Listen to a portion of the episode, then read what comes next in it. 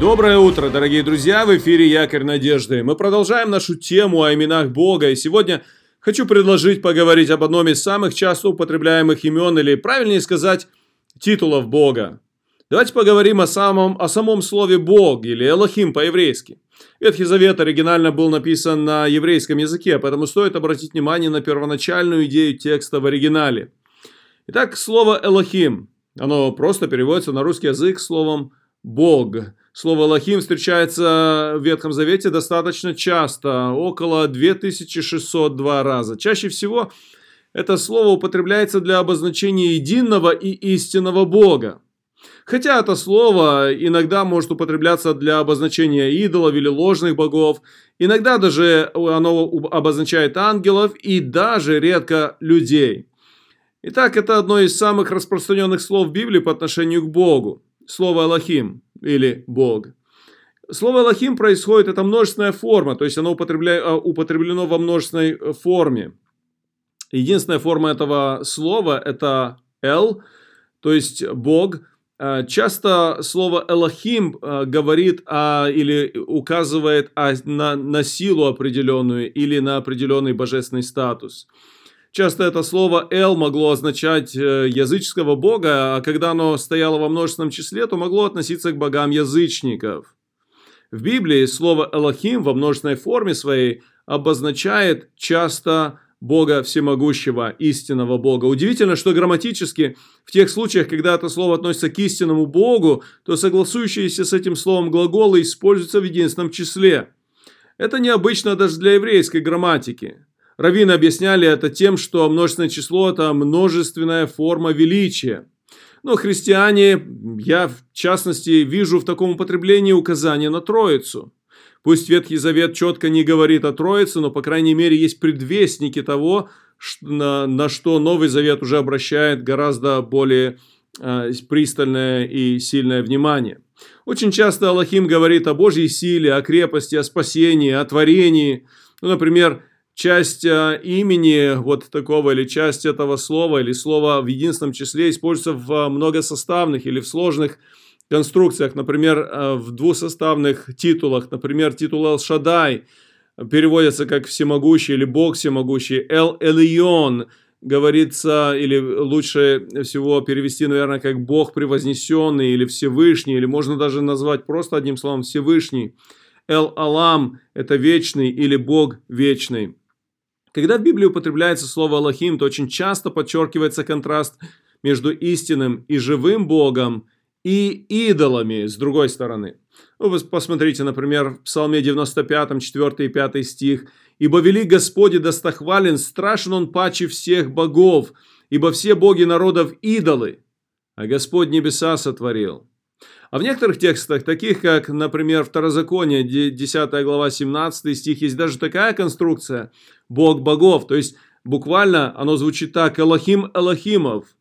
Ну, например, а, давайте прочитаем этот текст, 17-18. «Ибо Господь, Второзаконие 10, 17, 18. Ибо Господь Бог ваш есть Бог богов и владыка владык, Бог великий, сильный и страшный, который не смотрит на лица и не берет даров, который дает суд сироте и вдове, и любит пришельца, и дает ему хлеб и одежду. Обратите внимание, Господь, Бог ваш, есть Бог богов.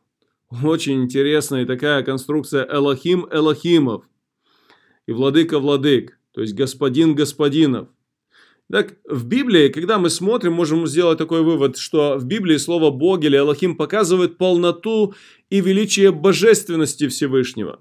Даже называя его Богом, человек подчеркивает его превосходный божественный статус. Он господин или владыка всех людей и всего творения. Ну, мы с вами поговорили, может быть, о некоторых технических вопросах, а я хотел бы предложить вам некоторые практические рассуждения о Божьем характере на одной известной истории, на основе одной известной истории. Давайте прочитаем из 4 книги Царств, 5 главу, 15 стих.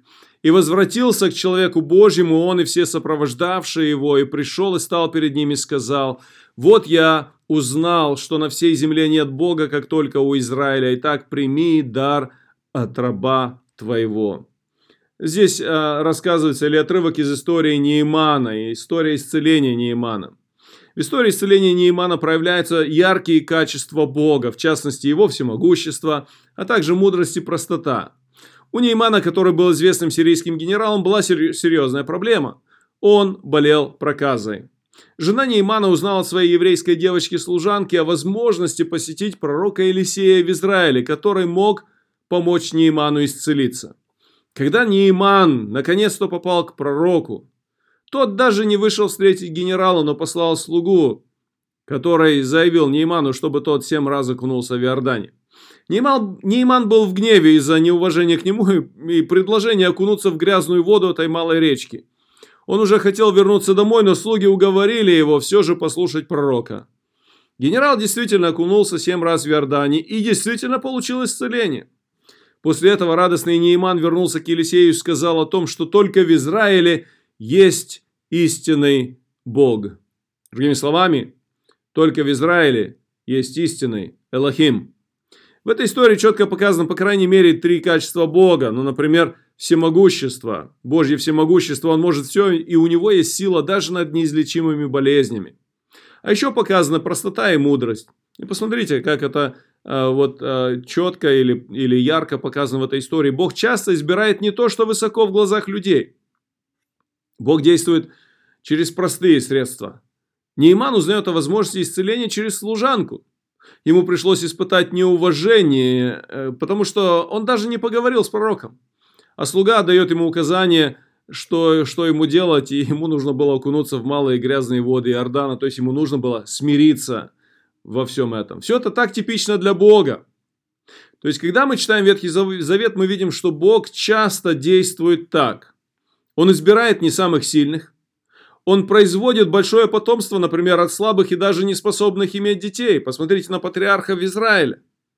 У большинства из них были просто даже проблемы забеременеть. Он не злагает сильных и возвышает слабых, он не смотрит на силу, но обращает внимание на сирот и вдов. Все это четко видно в Ветхом Завете относительно Бога.